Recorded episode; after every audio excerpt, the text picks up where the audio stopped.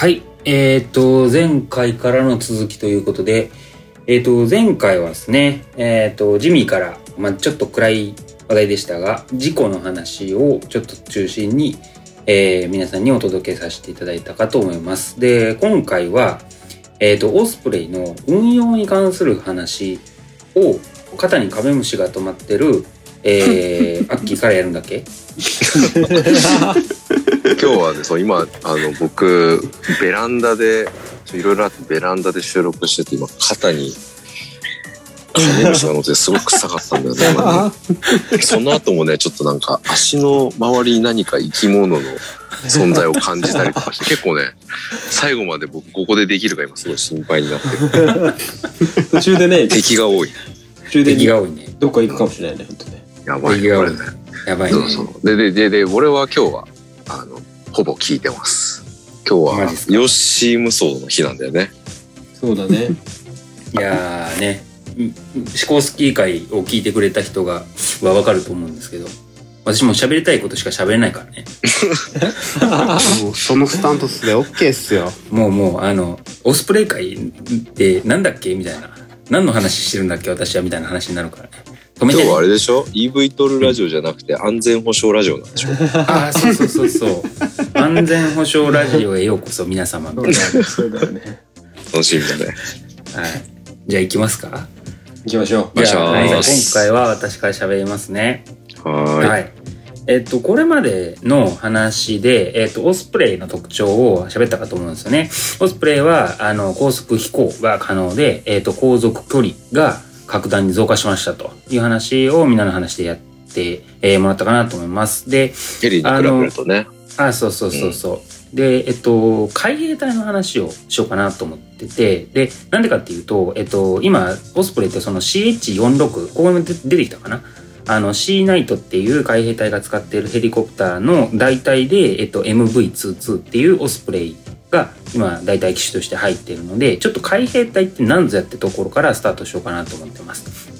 で、えっ、と、性能の話は、まあ、あの、もう聞いてくれてる人がいる、大半だと思うので、がっつりはしょるんですけど、えっと、オペレーション、いわゆる作戦で、まあ大事なとこってなってくると、あの、行動半径、えっと、これはね、あの、実際に例えば人員とか物資を搭載して作戦を行いますと。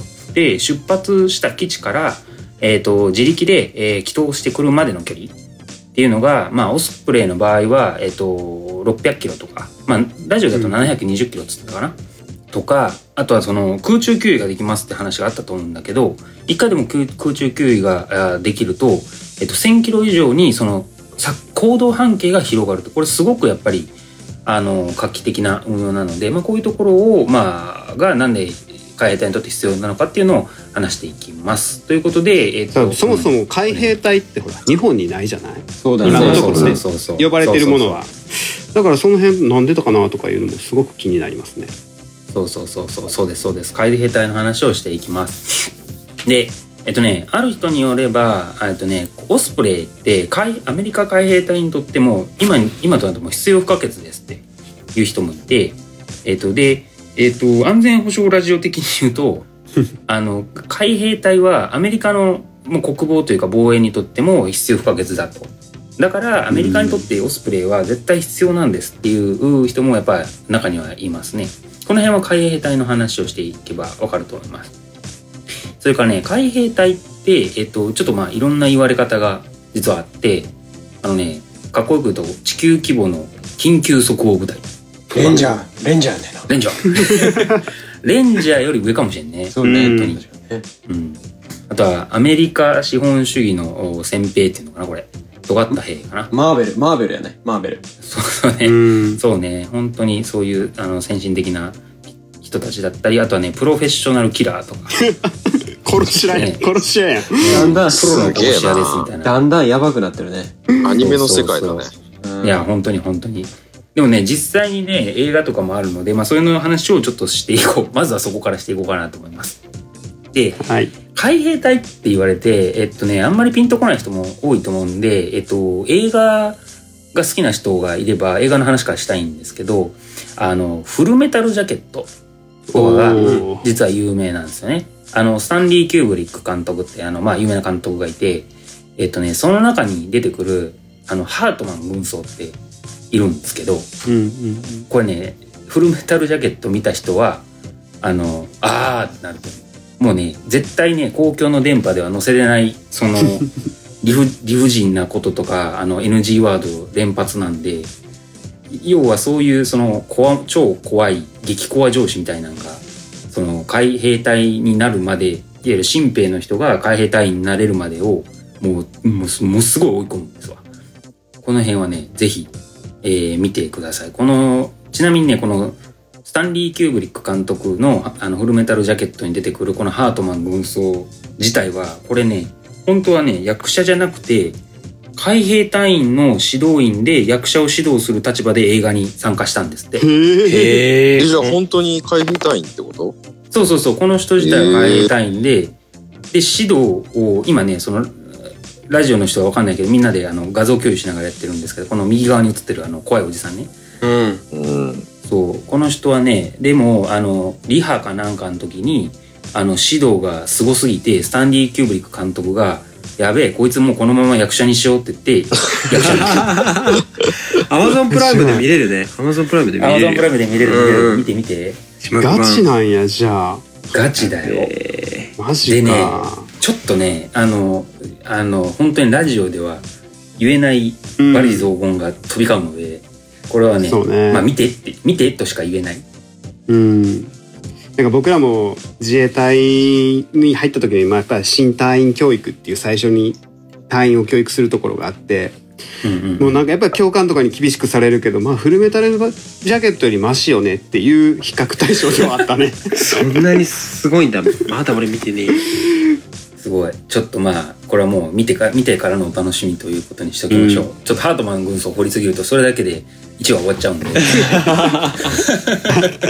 次行こう、次行こ次行こ好き嫌いは結構ある映画よね。う。あるある。うん。なんかね、スタンドリーキューブ、あ、やめとこう、この話。なんかごめんごめん。でね、一応ね、あの、ヘリ界で言うとね、この、その、えっと、海兵隊とベトナム戦争を扱った映画なんだけど、結構ね、あの、シコースキーの S58 って、あの、前にエンジンがついてるちょっと大型のヘリとかがよく出てくるので、これヘリ好きの人は、おってなるポイントです。うんはい。あの、よくベトナム戦争で言うと、ね、あの、UH シリーズ、UH1 とか、そういうのをイメージするんですけど、あの、S58 も出てくるよっていう、え、このシコースキー回を聞いた人向けの、あの、マニアックネタでした。マニアックね。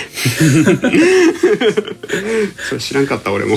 そうそう。どんどん行きましょうかね。あとね、いい。えっ、と、最近というまでも最近じゃないけど、あの、クリント・イーストウッドのあの、硫黄島からの手紙とか、父親たちの正常期とか、こういう映画が、あの、有名です。あの、はいはい。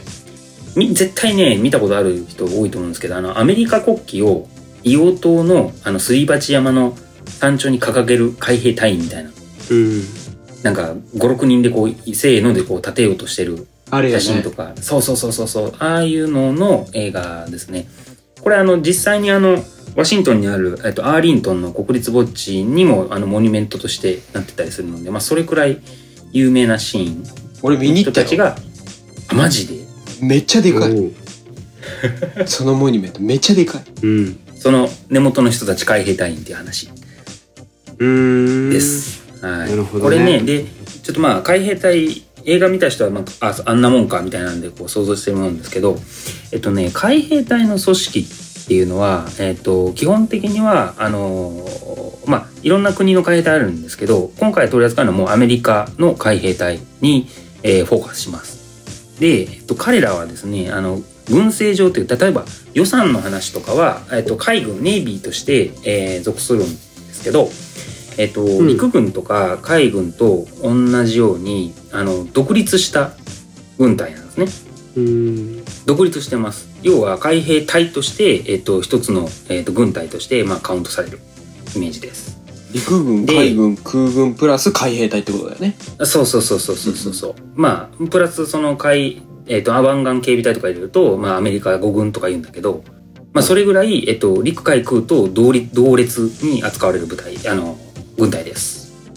で、えっとね、人数がだいたい18万人ぐらいと言われてて、えっと、アメリカ全軍で言うと、えっとね、13万、あ、じゃあ、え135万人ぐらいいるはずなんで、結構ね、少なういです。少数精鋭部隊みたいな。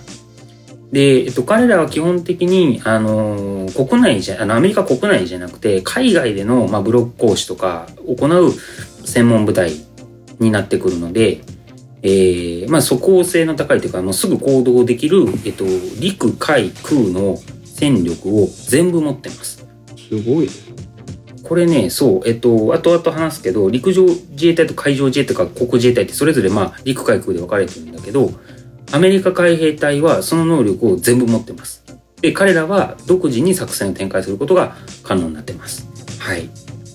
で、えっとね、海兵隊の歴史をちょっと喋りましょうかね。海兵隊なんですけどね、もともとは、えっと、艦船同士の戦い、あの、船と船の戦いで、えっと、敵戦に乗り込んで制圧するような切り込み部隊として、なんかね、16世紀とか17世紀ぐらいに、大体、あの、ポツポツこう、出来出した感じです。そんな昔なんだそう、結構昔からあるのね。ポツポツでき始めたっていうのは、いいろんな国でそれぞれでき始めたってこそうそうそう。後でとね、話すけど、ど。アメリカ海兵隊って、やっぱふ、イギリスの、まあ、パクリだったりするんですよ。ちょっと後で話します、これは。うん。で、アメリカ海兵隊にフォーカスすると、1775年、イギリスからの独立戦争の際に、えっとね、いざ、酒場に集められた人たちが海兵隊のルーツです。そう そうそうそうそうそう。急になんか、えーそうだよね。なんかね、これこれ俺も読んだよ。これも読んだ読んだ。あの見た？見た？見た見た。あのひ人集めするのに酒場で本当に集めたんだよ。でそうそうそうそうそう。あのとにかくその人集めなきゃいけないって言って酒飲まして「お前入れ!」って言ってあの合意にサインさせたからもう荒くれ者たちが集まったっていうのであのそういうストーリーがあるんですよ。マジその通りそのドラゲーやん。ルイーダの酒場やん。えーだからワタミねワタミ取り木？またまた集められるってことですよ。そういうことですよね。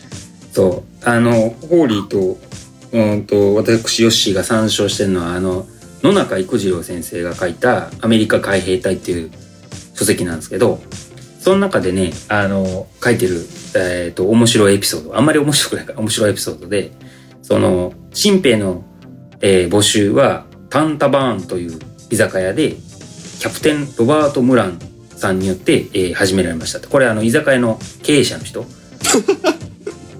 そうなんや 居酒屋の経営者が人だったで諸説あるんでだけど一説によると海兵隊募集っつっても誰も知らないからあの酒場であのまあただ酒かどうかわかんないけどあの泥酔させてで入隊のサインさせてあの入れてったと、だからやってることなんかあれだよね。あの が学生みたいなことやってる。侵入侵入のね 新刊コンパ。我々の時代の新刊コンパだよね。新刊コンパでさ「お前入るよな」みたいなこうアメフト部でよくやるやつよねきっとね。いやね、ほんまに、そ本当に海兵隊、アメリカ海兵隊それで出来上がっちゃったみたいな。へえで、最初はね、えっと、10人ぐらいの、まあ、あの、幹部候補生と200人ぐらいの兵士しかいなかったらしいです。とはいえよく飲ましたよね。しかとはいえ めっちゃ結構な人めっ数ちゃ飲ましたね。210人の部員集めるってすごいね。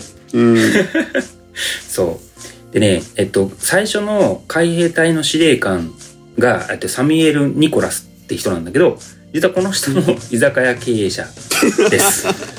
居酒屋経営者。多いな。マジかそうそうそう。だからね、あの、兵の大半は、これあの、育次郎、野中育次郎先生の書かったそのまま言うと、兵の大半は、取り立て、えっ、と、技能もない移民で、えっ、と、戦闘についての豊富な知識を持っている者など、ほとんどいなかった。と書かれています。要はですねあの、そう、命知らずね、荒くれ者集団とか言われてる海兵隊は、要は飲んだくれの素人集団が 最初ですっていう。そうだよね。な戦いたくて集まったじゃなくて酒飲みたくて集まったのそうそうそうそう本当にそんな酒が飲みたくて集まった人たちですだから集めた人も酒屋だもんね。そうそう それさ酒屋酒屋じゃんねつまり。酒屋酒屋。居 酒屋。酒屋チェーンの社長と社員で。そうそうそうだ今で言うとあれじゃない？ワタミワタミがみんな海兵隊になって。そうだよね。ことだ。こ怒られるすげえな。すげえな。で金も落とすしね。そう。このねあのいざ最初に集まったタンタバーンっていう居酒屋はちなみにあの海兵隊の誕生の地としてこう崇め立てられ詰められています。おーあじゃああるのかな今であるんじゃないの？まあわかんないそのなんかあ跡地かもしれないけどねも。ああ。へえすごいな。でも聖地巡礼はできるわけやそうそうでもさあの EV トールラジオもさ居酒屋だからね最初 そうそうだったね。せや海兵隊と比べちゃダメよ。海兵隊 そうそうルーツは同じってことねと。アルーツは同じメリカ資本主義の、なんだっけ？と先兵か。な先兵？そうそうそう。プロフェッショナルキラー。だプロフェッショナルキラーだ。キラルーツは同じな。ルーツは同じそっかそっか。どこの居酒屋だったかもう思い出せねえけどな、名な。前が出てこない。うん。八重洲にある居酒屋。八重洲だったもん八重洲ですでもこの辺ねでもアメリカ人だなと思うのはそういうやっぱルーツとかを大事にしてて例えば海兵隊を承認したあの議会でちゃんと承認してるんだけどあの1975年の11月10日にアメリカ海兵隊をあの議会承認あの海兵隊として認めますって言った議会承認してるんだけどその日をあの海兵隊のあの創立記念日でしてたりあとねそのさっき言ってた居酒屋経営者のあのサミエル・ニコラスっていうあの最初の司令官はあのその後のあの艦艇の名前とかにもなってたりしますね。だから結構ねやっぱりそういう敬意を持って、えー接してますね。彼らは。居酒屋だろうが。うん。うん、それは面白いかなと思った。で、あとね、まあ、とはいえ、とはいえ、1975年当時の海兵隊の役割って、あんまりね、その、あのー今の荒くれ者集団みたいな海兵隊じゃなくて、どっちかっていうと、まあ、ディフェンスとオフェンスみたいなことをやってて、ディフェンスっていうのは基本的にその船に乗り込んできた人たちを、こう、あの、ボコる人たちが海兵隊の役割だったり、オフェンスは、あの、それこそ相手の船に乗り込んで、あの、士官とか、その砲撃の、あの、砲手とかを、こう、攻撃することを、が期待されてたらしい。でなんかね、もうイメージするね、あの、ワンピースのさ、海賊船の戦いみたいなのあるじゃん。はいはいはいはい。あれあれ、あれ、あれが海兵隊です。だから要は軍艦同士の艦砲射撃からあのもう軍艦同士でもう接舷してこう白兵戦に持ち込んだ後のなるほどね。ところで接近戦で。ぶっ込んでいく奴らが海兵隊やったそうってことそうそうねそう。なるほどだから海軍の人たちは基本的にその船を操る人たちってことになってたんだよね、多分ね。そうそうそうそうそう。船とかあの大砲を撃ったりする人が海軍の人でうん。その物理的になんか攻撃してきたやつをオラオラってやるのが海軍。そんなイメージ。もう喧嘩やね。ええな喧嘩。それだけでも強そうやでそれにさ、やっぱりじ需要があったのがすごいよね、その当時のす戦争。ごいよね。すごいよね。面白い。うん。で確かに。ちなみにねあの他の仕事もあったらしくてあのねその船内のあの味方の取り締まりもしてたらしいです、うん。でなんでかっていうとその海軍いやわかんない。それあのちょっとネタ元が怪しいんだけどあの海軍っていうか水兵ってすぐラム酒をあのこっそり飲んじゃうんだって。でそれの取り締まりも海兵隊の役割だったと。憲兵みたいな役割かな。風だね。風紀。そうそう付近付近いや、じゃあ、ジャイアン的な方じゃないの？どっちかっていうと。いやでもさそのさ成り立ちがさ居酒屋で泥居酔してるあ、そうか。お酒にはう人るさいたちがさうるさいんだけどさ そいつらにさ酒の管理は任せないよね普通 絶対そいつらがね、そうそう飲んでるよね。飲んでると思う飲んでると思うお前のものは俺のものっつってね。ジャイアンだ。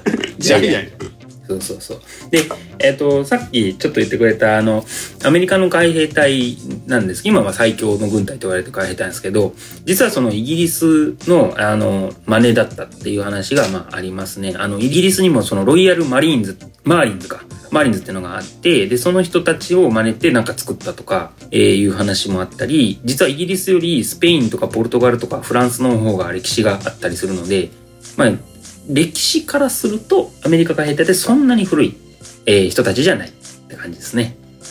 はい。どんどん行きましょうかね。で、海兵隊の、えっ、とね、マスコットっていうのがいて、それね、あの、もしかしたら見た人も、見たことある人もいるんですけど、ブルドッグなんですよね。ああ、面白い。そう。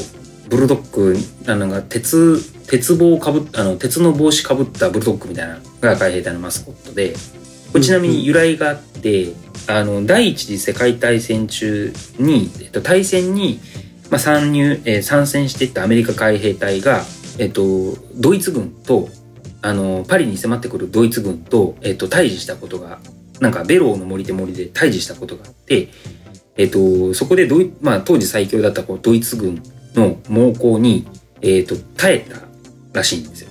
うんで、海兵隊はドイツ軍から、あの、魔剣と、魔の犬と書いて、な魔るほど。剣と呼ばれて、そうそうそう。これね、先週だったら読み方覚えてたんだけど、今週になったら読み方忘れちゃった、これ。ドイツ語やからな。ドイツぐらいだからね。いわゆるデビルドッグですわ。デビルドッグと呼ばれて。で、まあ、あの、ドイツ軍が名付けたそのデビルドッグっていうのを海兵隊が気に入ったんで、そのまま、あの、当時の海兵隊の採用ポスターとかに、あの、犬をあしらってつけていったと。だから彼らにとって犬っていうのはめっちゃこう名誉な称号なんですよね。そうなん。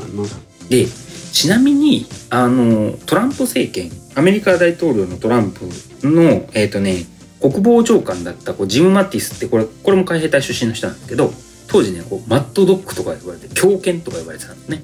なるほどで、あんまりさ、日本でさ、あの、犬、犬扱いされるとさ、なんか馬鹿にしてんのかっていう感じがあるけど、その海兵隊出身の人に犬っていうのは、結構ね、名誉なことなの。へえ。らしいへえ。はい。あ、マジか。うんなんかちょっと MK ありそうな感じを感じちゃったけど、そういうわけじゃなくてってことね。そうですね。はい。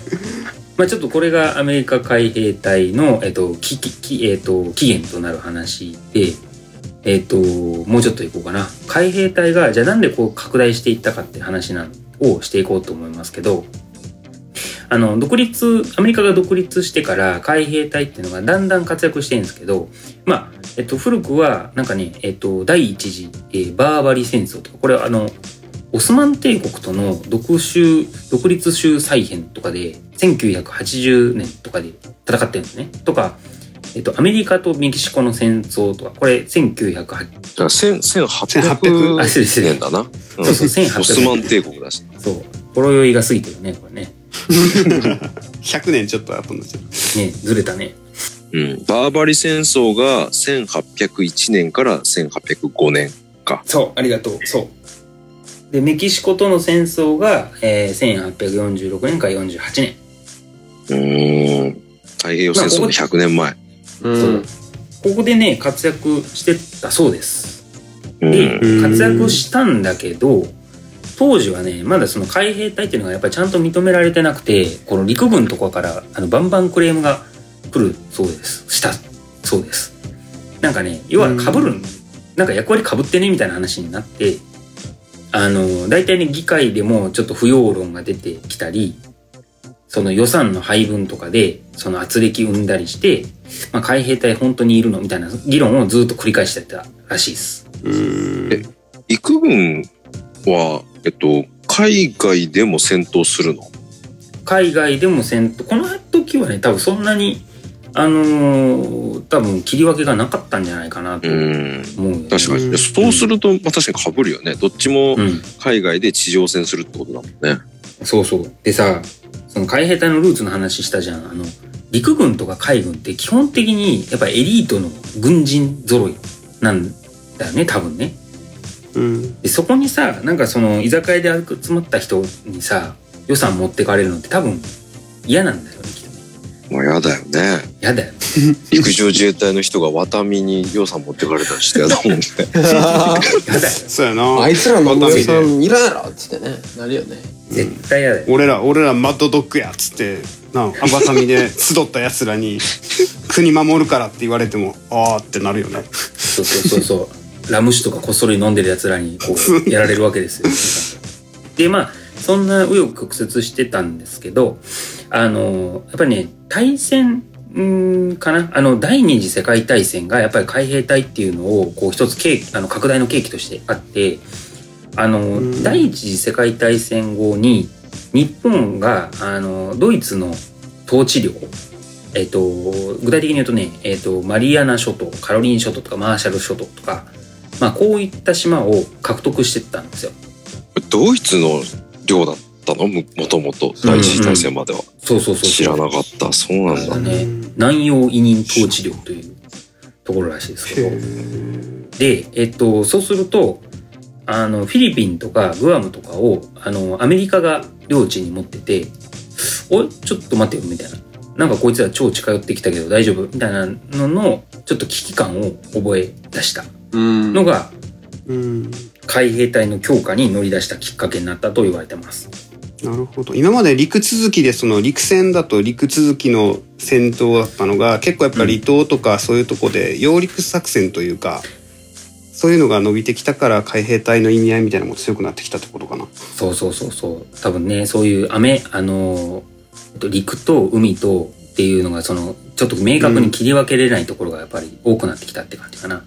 うんうんうんそう。で、えっと、まあ太平洋、ちょっとまあ戦争の話はちょっと置いといて、えっと、太平洋戦争が始まって、まあアメリカ海兵隊っていうのはその太平洋のお島々をまあ主戦場としていって、こう、日本軍の拠点の、あの、島嶼部、いわゆるそのガダルカナルとか、あの、そういうところを、えっ、と、に、こう、作戦行動をどんどんどんどんしていくので、あの、当然その存在価値が、まあ、どんどんどんどん高まっていくと。そのガダルカナルとか、あの、その最後で言うと沖縄戦までの上陸作戦とかで日本軍と対峙したのが、もう基本的にはもう全部米海兵隊とういうのが、あん。の、そうだったんだそう、拡大の起点ですね。じゃあ、その、日本は最後、まあ、本土が空爆されちゃうけど、うん、うん、うん。まあ、それは空軍だけど、基本的にその、し陸戦というか、あえっとねその、上陸だねのね、そうそう、ちょっとね、えっとね、あれはね、空軍じゃなくてね、陸軍の航空隊かな。ええまあちょっとそう細かい、細かいね、そういうのが。要は空軍って、第二次世界大戦後にできてるそうやね。軍隊。ないからね。そうそうそうそう。あそうかそうかそうか。そうそうそうそう。うん。まあこうちょっと空軍の話は置いといてでも沖縄とかいわゆるそういうところに上陸作戦とかそんなのはまあ基本的には海兵隊です。あー。じゃあ日本はほとんどその陸軍航空隊と、うん、あまあ海海軍もいたか。でも陸上で戦ってた相手はほとんどが海兵隊だったんだ。そう陸軍と海兵隊とかそんな感じだろうね。へえそうです。でまあちょっとだけ兵士の話をしとくとシコスキー会の時に太平洋戦争とかで、まあ、R4 とか R5 とかあの初めての関西兵とか出てきましたとか言ってたんですけどあの基本的には第二次世界大戦っていうのはまだまだヘリのこの有効性が、まあ、認知されてきたぐらいのあの運用黎明期なんでうんちょっとねまだヘリコプターは出てきませんがまあでもその後例えば朝鮮戦争とかベトナム戦争湾岸戦争イラクとかアフガニスタンとかいわゆるアメリカがあの対外戦争であのやってきた戦闘には常に、えっと、アメリカ海兵隊というのは最前線投入されます。で、えっと、ここにまあオスプレイっていうのがまあ入ってくるんだけど海兵隊の話だけするとまさにその命知らずの荒くれ者たちという形で、えっとね、対外軍事戦略の要として、まあ、精鋭部隊がアメリカ海兵隊として、えっとまあ、送り込まれていったというのが、まあ、海兵隊のルーツかなというところですね。ちなみに海兵隊員があの部下を叱責するときはお前はあの家へ帰るか陸軍へ入れっていう叱責のされ方をするそうです。陸軍になるほどね。確かにまあそれくらい海兵隊員っていうのはすごくプライドがある。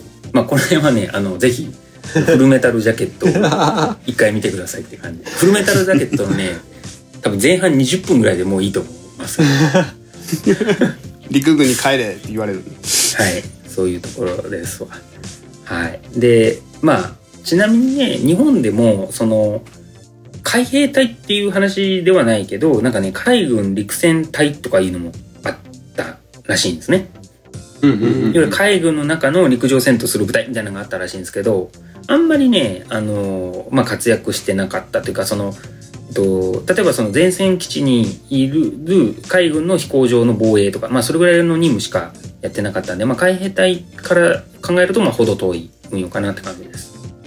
あの、そうさっき言ったその野中育次郎の育次郎先生のあの話の中だとやっぱ海兵隊の組織今の海兵隊のことを指してるんだけどアレクサンドロス大みんなさ古典ラジオ大好きだからさわかると思うけどあのアレクサンドロス大王ののそのいいところを現代版にしたのが海兵隊ですみたいな。うん。いわゆる重装軽装の、えっと、歩兵騎兵とかそういうのを運用の面において一番こう最適に組み合わせていくような、まあ、かいいなんていうかねあのすごく運用にフィットする組織体として、まあ、海兵隊があひいやいやひえっと比喩されているので、まあ、この辺はまああとしたらちょっと喋っていこうかなと思うんですけどもう30分超えちゃったねこれね。うん。うん。一回。一回ここら辺にしましょうか。行きましょうかね。全然オスプレイ出ませんでした すいまあねあの海兵隊がどういうねあれ始まりでどういう運用をしだすかっていうのはなんとなくイメージはついたよね。そうだよね。すごいよく分かったよね。うん。ねやっぱこう、基本乗り込んでやっつけるっていうところが、うん。やっぱりルーツというか、そもそものニーズとしてあって、それでまあ集められました。で、結局、第二次世界大戦で、その、日本という敵が出てきたことで、こう、島々を渡り歩いて制圧していくみたいな、そういう戦い方に需要が出てきて、それでどんどん海兵隊が大きくなっていったっていうのが、まあなんか、なんとなくこの後のオスプレイの話につながりそうな感じがするよね。おーいいねいいね。いい振りだねこれね。うまくうまくまとまってる、う んいやでも全然知らなかった。面白かったね。よかった。はい。うん。じゃあえっとちょっとなあんまり長くなりすぎてもあれなんで一回ここで切ってえー次回はちゃんとオスプレイの話をします。っていうねいいかな？はい。じゃあごめんなさい、はい。えっと一回ここで、えっと切りますね。はーい。はい。じゃあえっと一回ここで切ります。お疲れ様でした、はいお疲れ様でした。お疲れです